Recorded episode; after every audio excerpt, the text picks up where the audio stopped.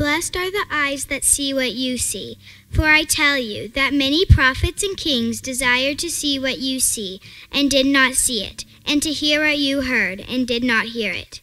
I thank you, Father, Lord of heaven and earth, that you have hidden these things from the wise and understanding, and revealed them to little children. Yes, Father, for so it is pleased you well. Thank you, Lily. You guys can grab a seat. So, if you've been with us for a while, you know that over the last really like four months or so, we have traveled with Jesus through Luke's gospel, um, primarily through his journey through Samaria. Um, he, he left Judea, land um, where he grew up and his disciples grew up, a place um, where the stories of Scripture, um, the faith of Scripture was uh, alive. It was uh, um, ever present. There was a, uh, a tangible longing to be a part of something that God was doing. Um, even if they missed Jesus, misunderstood Jesus, had their own twisted and misunderstood ways of what God they expected God to do, the Messiah to do, Judea was a land historically that was looking for God to act. A people who, again, had a history of faith to some degree. Um, but Jesus' ministry, while it began there, doesn't end there, right? It ends in Jerusalem, where we ended last week. It ends in the place where Jesus is on Golgotha, he's on the cross, he's crucified for our sins, for the sins of the world, and put into a tomb. Um, before three days later, he'll rise again, right? That's where the story ends. The story begins in Judea, the story ends in Jerusalem. But the way that Luke puts together the story of Jesus' life is from chapter 9 and a half to 19 and a half he has Jesus walk through this land in between Judea in the north and Jerusalem in the south, this land of Samaria. A land that um, is very much, also, honestly, like a land a lot like ours, a land that has a history of faith. They have a history that connected to the Jewish faith, but at the same time, their connection became really mingled and, and muddled with all kinds of things um, mingled and muddled with national identity, with identity with other uh, foreign uh, thoughts and ideas and philosophies and leadership. Uh, it became mingled and muddied with just um, a variety of kind of apathy towards faith. Um, but at the same time, in the midst of this kind of semi quasi religious place, in which faith was not unknown and the stories of Scripture not completely forgotten, um, Jesus leads his people, his disciples, uh, into this land that a land where every good Jew would have avoided, right? And we've talked a lot about this, so I won't belabor the point much longer. But like every other Jew on their way to Jerusalem would have avoided from Judea, would have avoided Samaria. But the way Luke tells the story is Jesus enters into it, and he doesn't make a beeline across it. It's not that wide. He could get there uh, maybe just a couple days at the most journey. But instead, he meanders all the way through. For almost two thirds of his gospel story, he tells the story of Jesus in this land that's a lot like our land. And so, over the last few months, we've asked the scriptures and asked Jesus, asked the Spirit, what does this have to do with us? How can we look at the life of Jesus, the words that Jesus uses, the way he speaks to people, what he speaks to people, to shape how we know God, but also how we speak of God? especially in the land of Samaria. Because again, he took his disciples into this land, right? If you remember, just before he enters into Samaria in chapter 9, he calls his disciples, he sends out the, um, the 72, um, um, or he sends out the 12 first in chapter 9.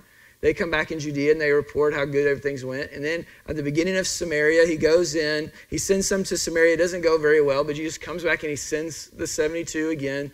And then he draws them back to himself brings them back together. It went a little better this time, their second round in Samaria, so they're really excited about the ministry they're about to get to. And then he says the things that Lily just read for us.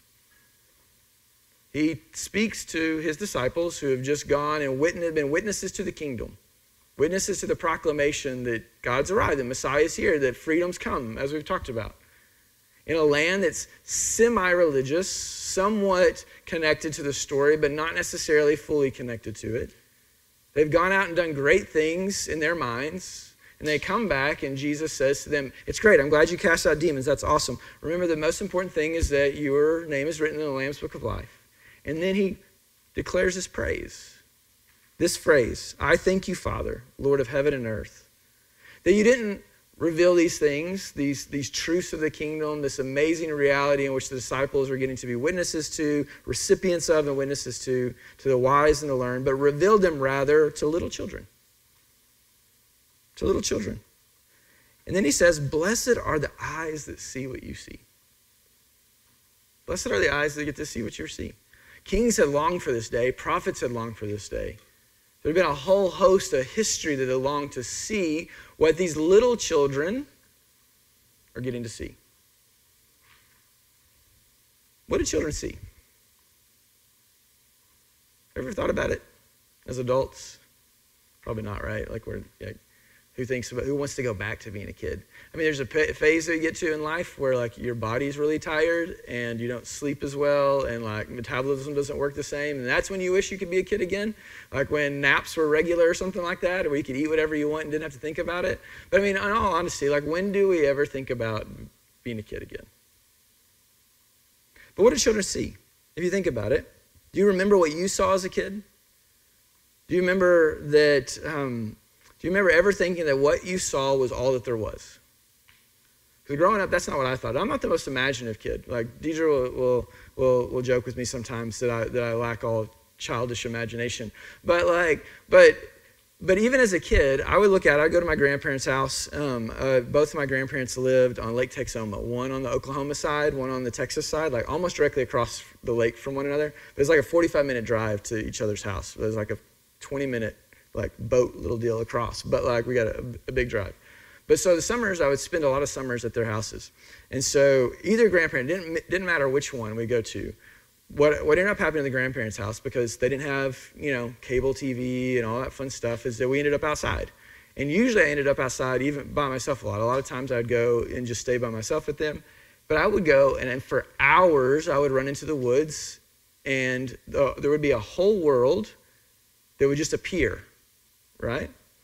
There would be all kinds of games to play, all kinds of battles to fight, all kinds of things to romp around. Like, never was I actually alone in the woods. Never were the woods just the woods.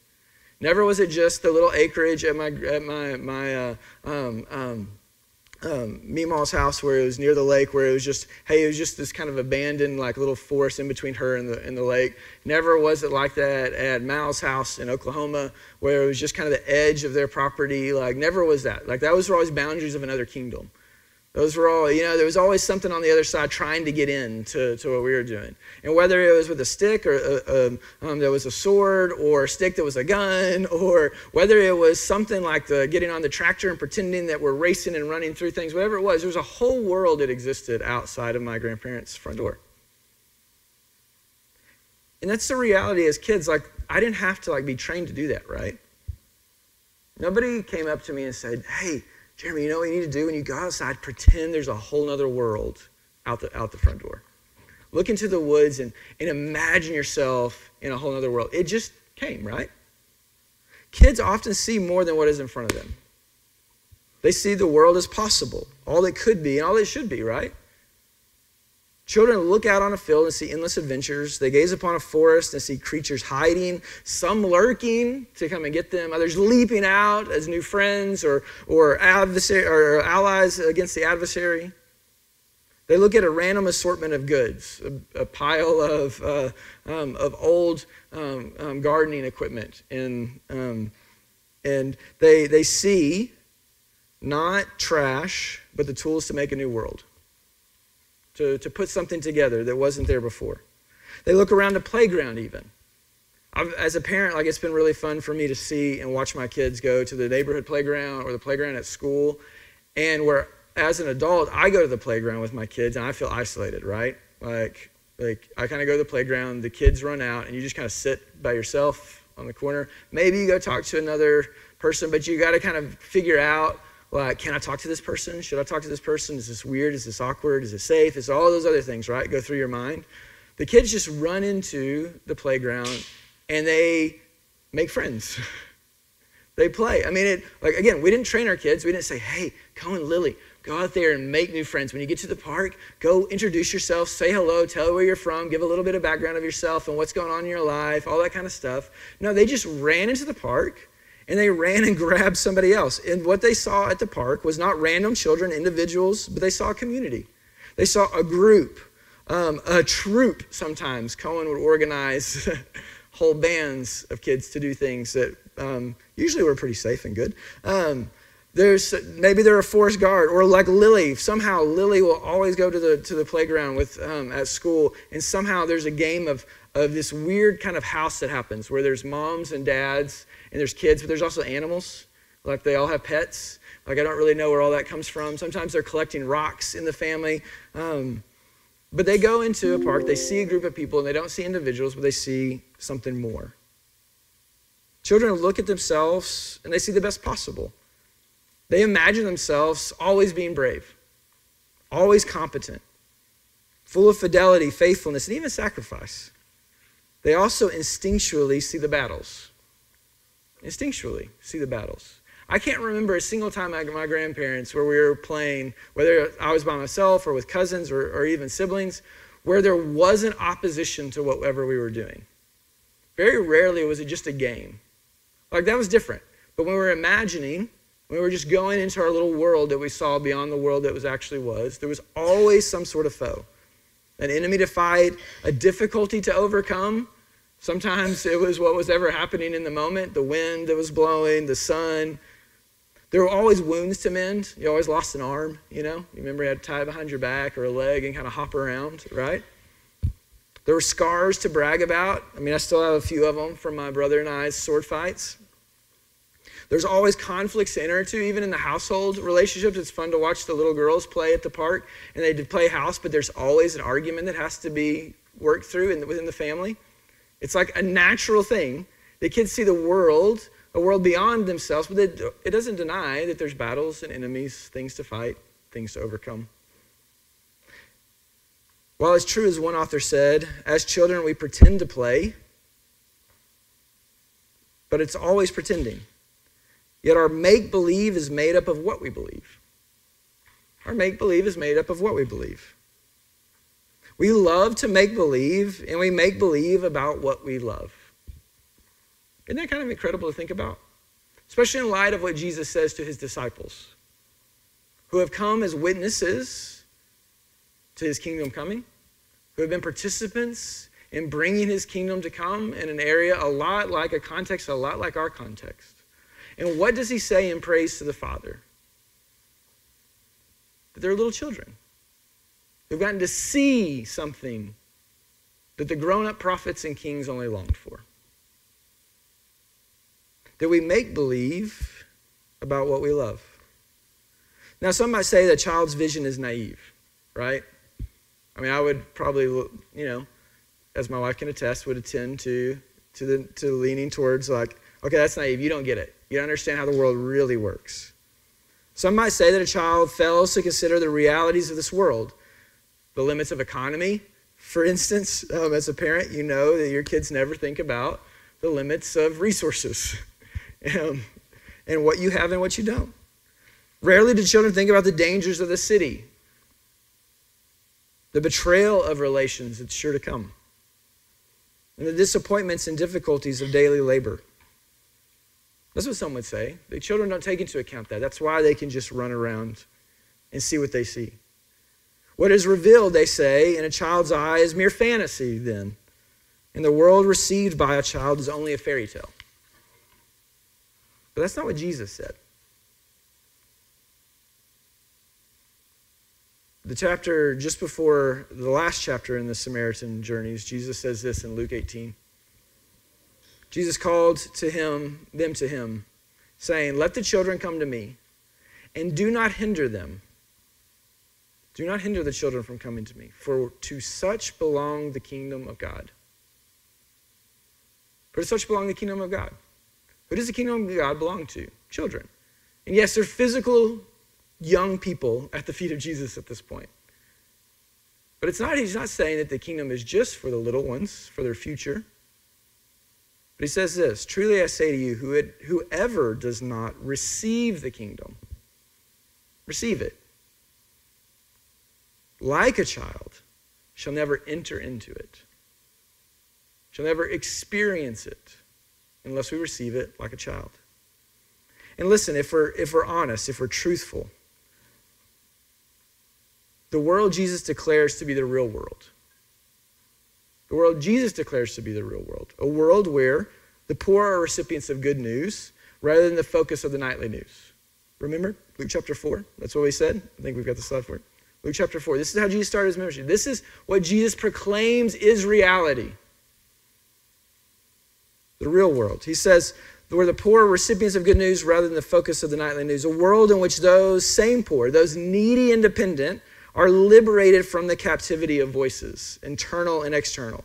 Sometimes whispering, other times shouting, ever morphing alternatives of purpose, success, identity, a good life. They're liberated from things that would bind them.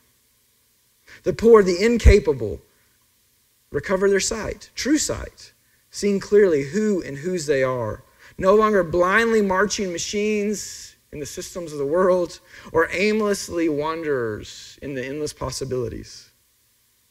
The poor, those scarce of resources, are free to flourish. Their authentic, God related personhood, no longer crushed by the systems and structures of both religion and society. A world in which, as Jesus says at the very end, the Lord's favor is the air of the atmosphere. Today, these scriptures have been fulfilled in your hearing. Such a world feels like fantasy, doesn't it?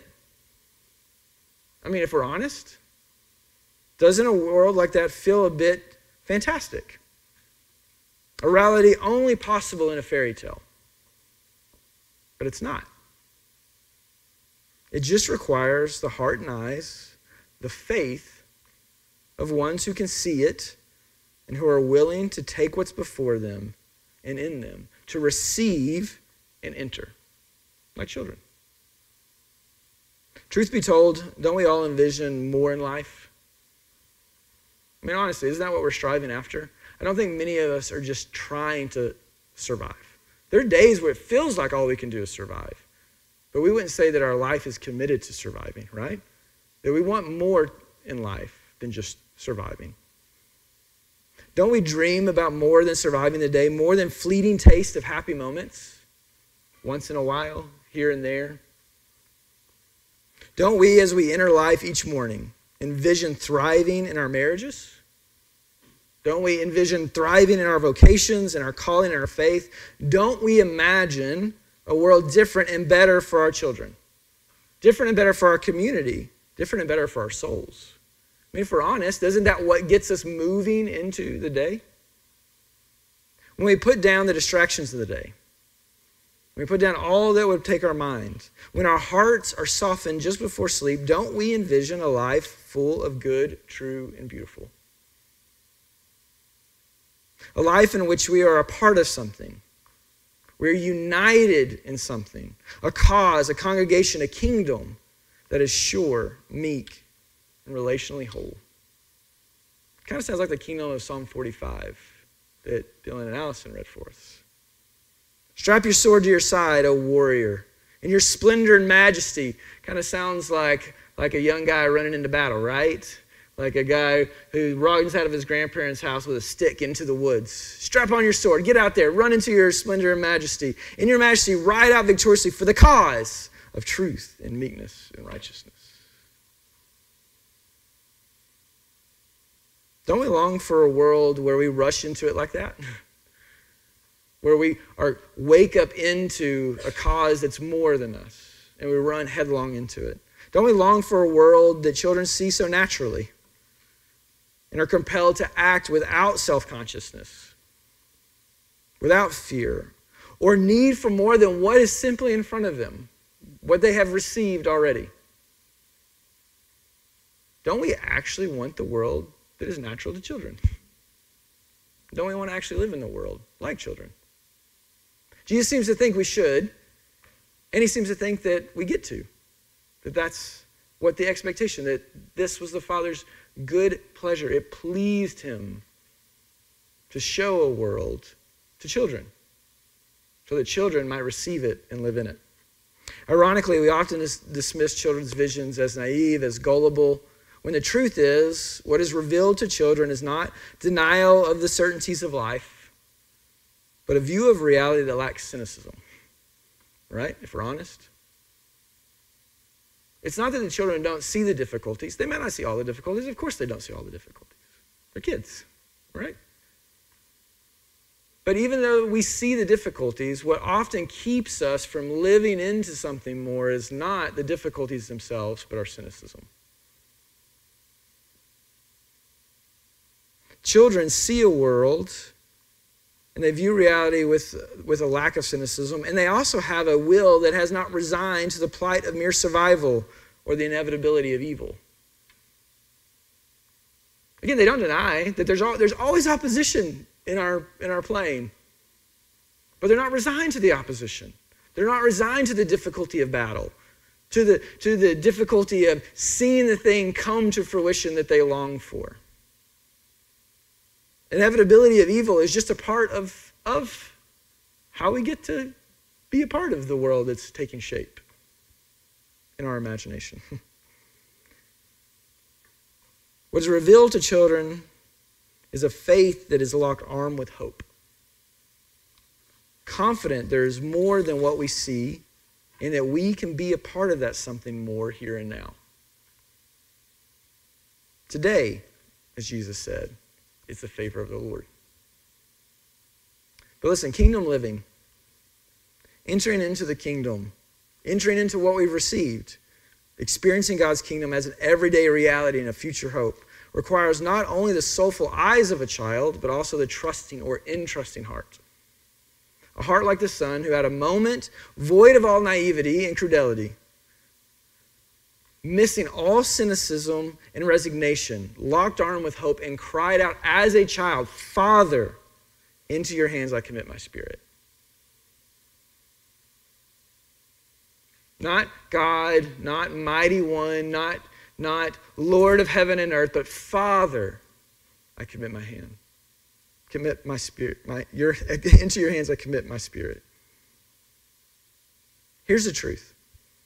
The liberated life we long for, imagine, and can participate in is one not in the typical tales of heroine's grit and cunning, nor a hero's valiance and victory over clearly cruel tyrants, hissing foes, personified calamities that we read about, but rather through the daily denials of self for the sake of another. This is where maybe it gets a little different for us, but why we still have to have a heart to trusts. We have to have eyes that see like children and hearts that trust like a grown child that Jesus was. A child that, again, lacks, lacks no, it has no naivety, no credulity, no cynicism or resignation, but is locked arm with hope. Because we follow our liberator, our mighty warrior captain who's riding in valiantly, victoriously into and for the cause. We rush into the battle over evil with him and into the world that our childlike eyes envision beyond, not with swords blazing, but by trusting self sacrifice. Remember what Jesus said? If anyone could come after me, let him deny himself and take up his cross daily and follow me. For whoever would save his life will lose it, but whoever loses his life for my sake will save it. The way that we herald that is, call into existence the vision of more life, the world of, of a world beyond what we just see, but a world as it could be, a childlike world, is by abandonment. Not abandoning ourselves to the difficulties of life, the inevitabilities of evils, or even the current of this cultural moment. It's not being tossed to and fro or being pressed down and crushed, but rather an abandonment to God to his provision and grace for our lives and for the sake of others. Remember, we talked about last week. Um, a famous uh, um, French priest once said that when we abandon ourselves to God, there's nothing more than the call of that very moment. Like children, there's nothing more when we're abandoning ourselves to God than what is the world in front of us to take and to make, and the call into it. Like children, we give ourselves wholly, totally. We commit to the more than we can see in our vocations, our relationships, our community, our faith, in the vision of a true, meek, and righteous kingdom coming on earth as it is in heaven. A commitment that begins and is sustained and cultivated and blossoms as Jesus' words and actions, have shown us through the Samaritan travels as we deny self for another. Every story that we've told so far in Luke's gospel is about this, right? Denying our self perceptions of God, denying our self ambitions, our self absorption, our self fulfillment, our self doubt. All not just for the sake of generally denying, but for the sake of another, whether that other be God or neighbor or friend or those in need or those who we just left out. Jesus does not lead us to think less of ourselves. That's not what the stories that we've been walking through are about. To deny who and whose we really are, or for what we're made, or what we long for. That's not what we mean when he says deny yourself and take up your cross. Remember, Jesus' cross paid for our sins, our crosses do not. That's an incredible truth. Jesus' cross paid for our sins, our crosses do not. But our crosses allow us to participate in something more. In denying ourselves and taking up our cross daily, we do not think less of ourselves, but rather we think of ourselves less. And you know what happens when we are not focused on ourselves? But we're focused on something more, a cause, the cause of truth and meekness and righteousness. Someone else, our neighbor, our spouse, the needy, or even the enemy. What happens when we are not focused on ourselves, but on something or someone else? You know what happens? We see that there is so much more. There's so much more. That there is so much more than the wrongs of the person that we look at or what they can provide for us. That there is so much more of God active in the lives of those around us, in the community that we're a part of, in the society that we live in, than we'd ever give credit for if we were just looking in ourselves. When we think of ourselves less for the sake of another, whether the other, again, be God Himself, a neighbor, a spouse, a child, a coworker, a friend, a stranger, the needy, even the enemy. That's who Jesus saw, right? Our childlike eyes and hearts allow us to enter, experience the more world that is really there a life of God's favor. Listen, the Apostle Paul says it better than I ever could. And he says it, he says that what, the, what we experience in the true, meek, and righteous cause, how we experience that is through having a mind of Christ, a childlike mind childlike eyes and childlike heart. He says it this way So if there is any encouragement in Christ, if we've gained anything from life, Christ's life, anything about how we should live life because of Jesus Christ, if there's any comfort from the love that we know from God through Jesus, a love that we now share, if there's any participation in the life of Jesus, in the kingdom that Jesus is making for us and inviting us to live, proclaiming to be true. If there's any affection and sympathy for those who are joined to the cause, then complete my joy by being of the same mind, having the same love, being in full accord and of one mind, joined together in this thing that Jesus has showed us. How? Do nothing from selfish ambition or conceit but in humility esteem others as surpassing yourselves. Let each of you look not only to his own interest, but also to the interest of others. If there's anything that we've learned from Jesus, any affection that we've gained from his life and his sacrifice, if there's any way in which we know how to participate in God's kingdom coming and will being done with others who are called to the same thing, then put others' interests above your own. Have this mind among yourselves, Paul continues, which was also in Christ Jesus, who, though he was in the form of God, did not account equality with God. In most translations, a thing to be grasped, but the little translation is a right or reality to seize by force. What Jesus rushed into in his, in his childlike faith was not a conquering that he knew was his to take by force to overcome, like, you know, I rode out in my grandparents' yard with a stick, ready to take on the enemy of the, the kingdom that I was, I was heralding as a great knight or whatever, right? Jesus didn't see what was his as a right to seize by force, but instead, he emptied himself. by taking the form of a servant, being born in the likeness of men. How did he fight for the thing that he imagined? He emptied himself, became a servant. And being found in human form, he humbled himself by becoming obedient to the point of death, even death on the cross. Because, as the psalmist said, his arrow shot true into the heart of the king's enemy. And because of that, Paul says, therefore God has highly exalted him and bestowed upon him the name that is above every name, so that the name of Jesus every knee should bow in heaven and on earth and under the earth, and every tongue confess that Jesus is Lord to the glory of God the Father. So, can you see it?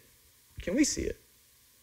Listen, we've walked through Samaria, these lands with Jesus, but can we actually see what Jesus has invited us into? Can we see what Jesus has been proclaiming the entire time? making manifest the entire time, showing us how to participate the entire time. Can we see it? Can you see the more in the world through Jesus? Listen, Psalm 45 that we began our gathering together is meant to help us envision this rule and reign of a sacrificing, emptying, and victorious king. And so, what we're going to do for the last few moments of our time together, rather than listen to me talk about these things, rather than um, um, you know get all kinds of ideas and kind of get lost in our battle plans as we put together our coats of armor for um, to charge into Mordor or whatever you want to call it, you know, like all those kind of fun fun things, right? And rather than doing that, what we're going to do is we're going to end our time with doing what um, our uh, faith heritage has done for millennia. We're going to listen to the scriptures. And we're going to listen to God in the scriptures. We're going to do a practice that if you're part of our faith family, you know very well. We've done hundreds and hundreds of times. But it's a practice of called Lectio Divina. It's an, it's an opportunity for us to listen to God. So here's what we're going to do. We're going to read through Psalm 45, and we're going to read through it multiple times. Each time we read through it, I'm going to give you some instructions. It's going to, going to help you enter into the psalm in a way that has ears open to what the Spirit might say. Allow you to, to rest in what God says and be ones who respond to it. So I'll kind of lead us and guide us into it. But before we kind of go into it, we kind of just need to get a little quiet. Kind of need to make sure that our, we're kind of in the right space. And so you're welcome to turn in your Bibles to Psalm 45 if you want, if you want to, if it helps you stay focused to read it. Um, but my encouragement is just to just listen. Just listen to the words. And so as we kind of come into it, we just kind of need to let ourselves, again, be here, as the psalmist would encourage us, right? Be here. The king adores you, he, lo- he loves you. So, just for a second, just as we did to start the gathering, just take a deep breath in. Breathe in. God with you, God for you. That He wants to speak to you.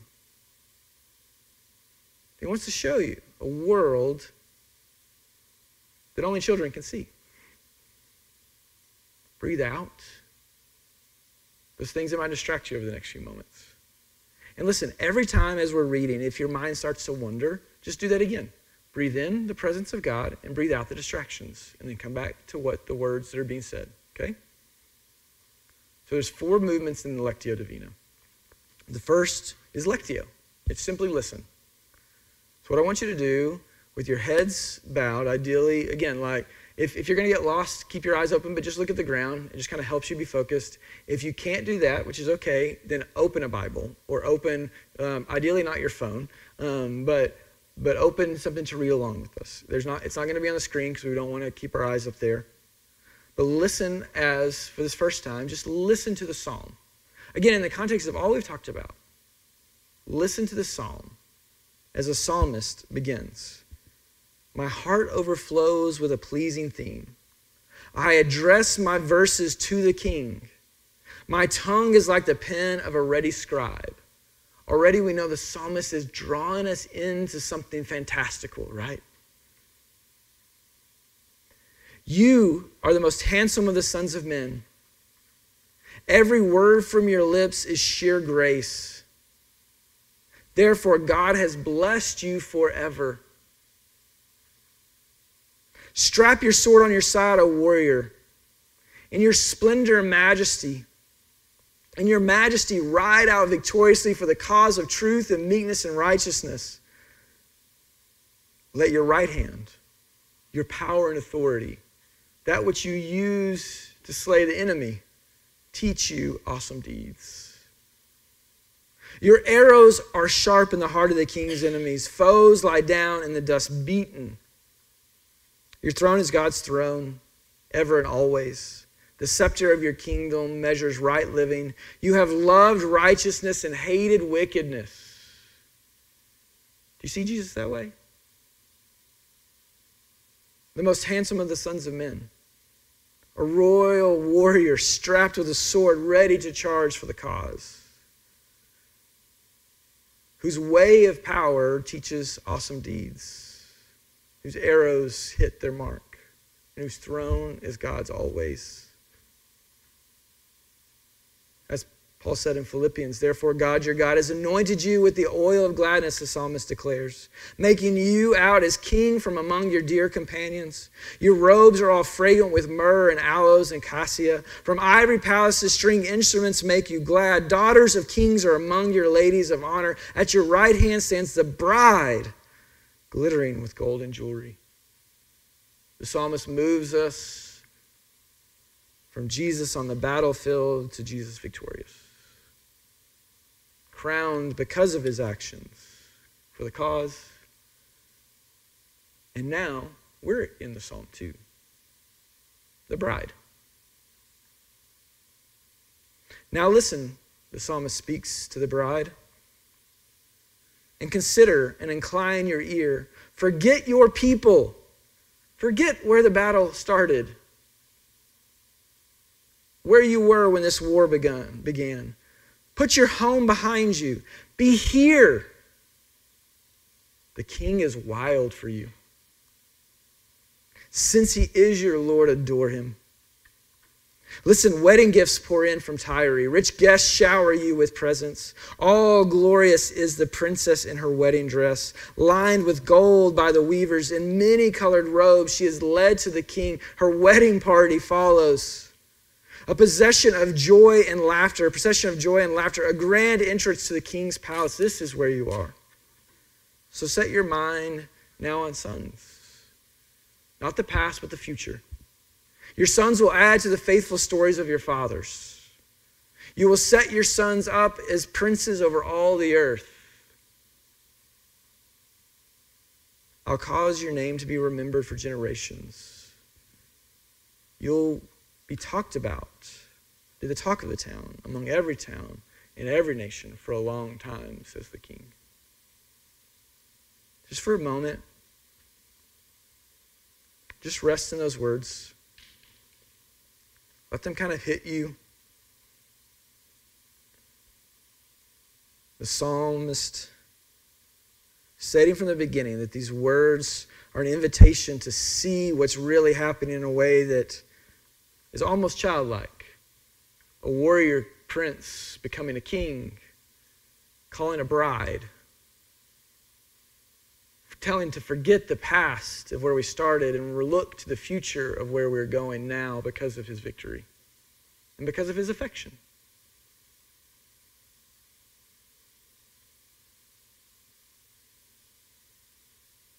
I'm going to read the psalm one more time without commentary.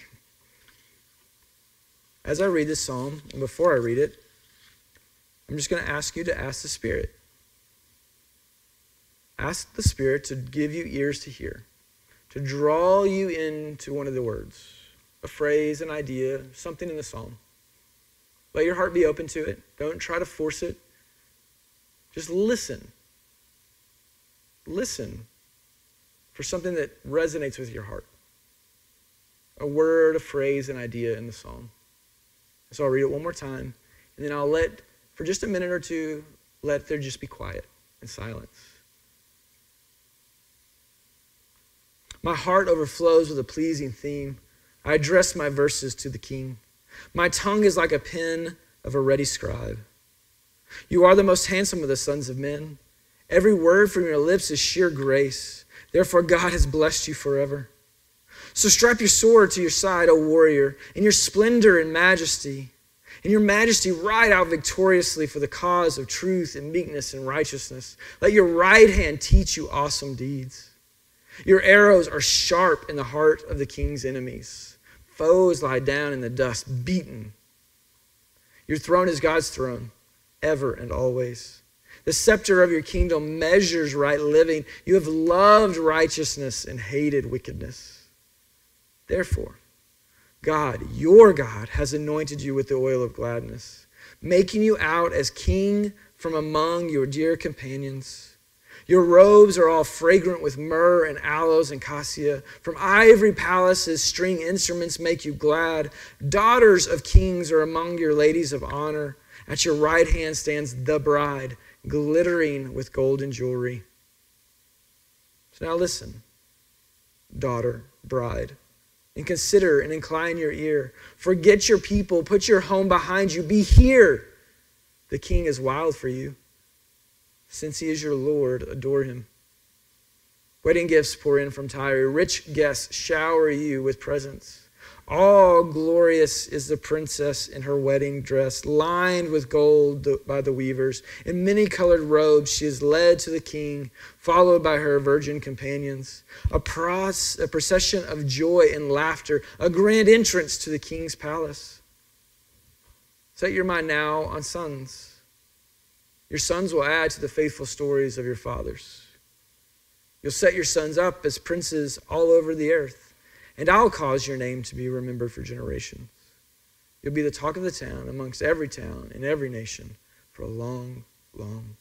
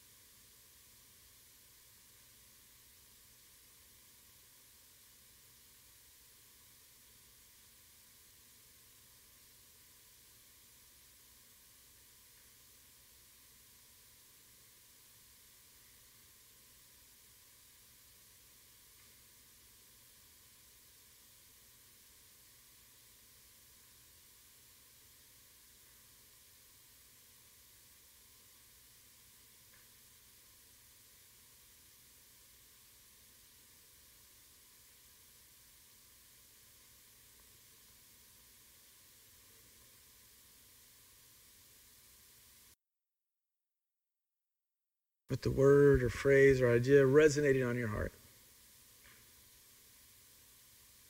Let yourself be drawn into it. I'm going to read the scriptures one more time. This time, before, just ask, why, Lord? Why this word? Why this phrase? Why this idea? For what would you have me do or to know? For whom would you have me serve or tell? Why have you pricked my heart in this way? What are you trying to say? I'll read the scripture again, and then again we'll have a couple moments of silence. My heart overflows with a pleasing theme. I address my verses to the king. My tongue is like the pen of a ready scribe. You are that most handsome of the sons of men. Every word from your lips is sheer grace. Therefore, God has blessed you forever. Strap your sword to your saddle, warrior, in your splendor and your majesty. In your majesty, ride out victoriously for the cause of truth and meekness and righteousness.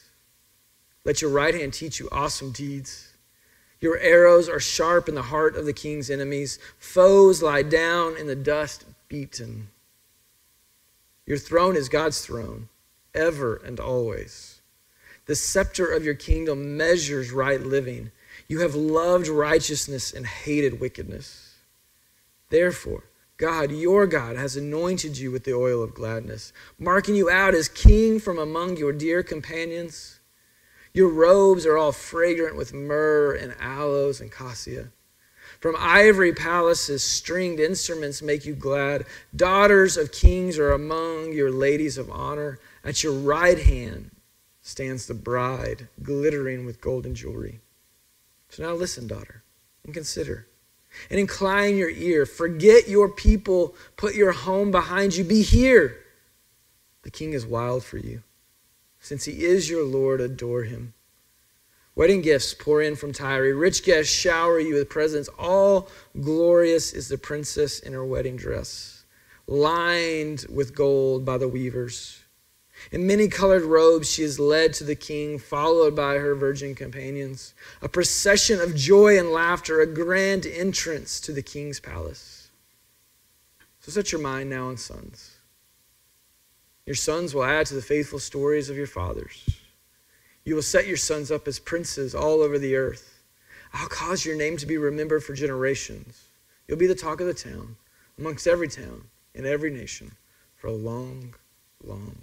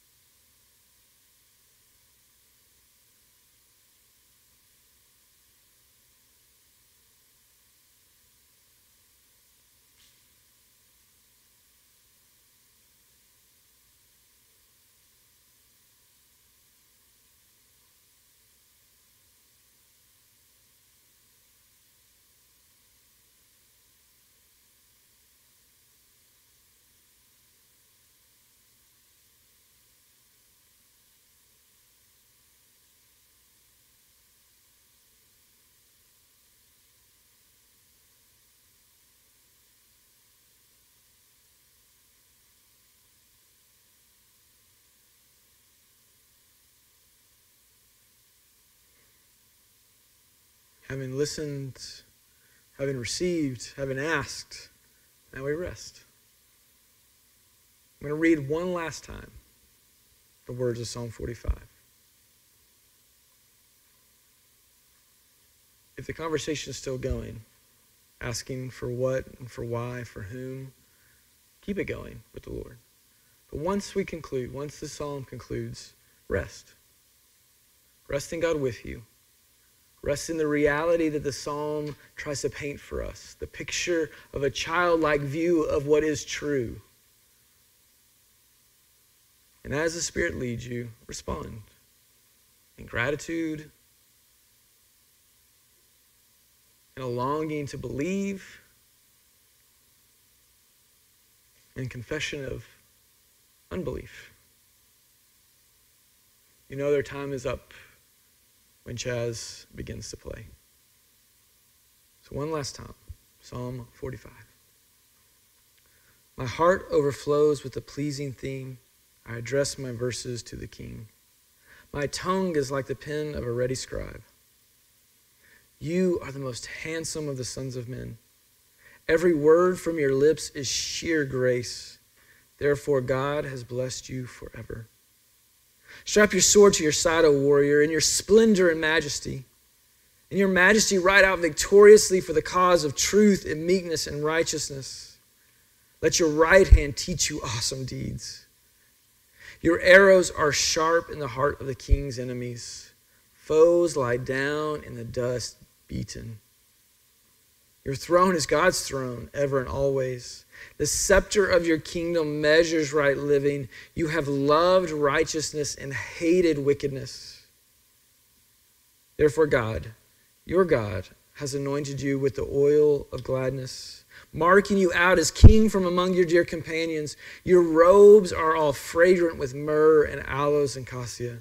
From ivory palaces, string instruments make you glad. Daughters of kings are among your ladies of honor.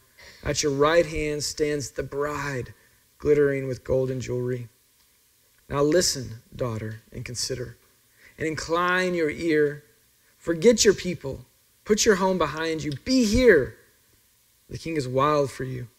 Since he is your Lord, adore him. Wedding gifts pour in from Tyre. Rich guests shower you with presents. All glorious is the princess in her wedding dress, lined with gold by the weavers. In many colored robes, she is led to the king, followed by her virgin companions. A procession of joy and laughter, a grand entrance into the king's palace. Set your mind now on sons. Your sons will be will add to your the faithful stories of their fathers. You'll set your sons up as princes all over the earth. I'll cause your name to be remembered for generations. You'll be the talk of town amongst every town in every nation for a long, long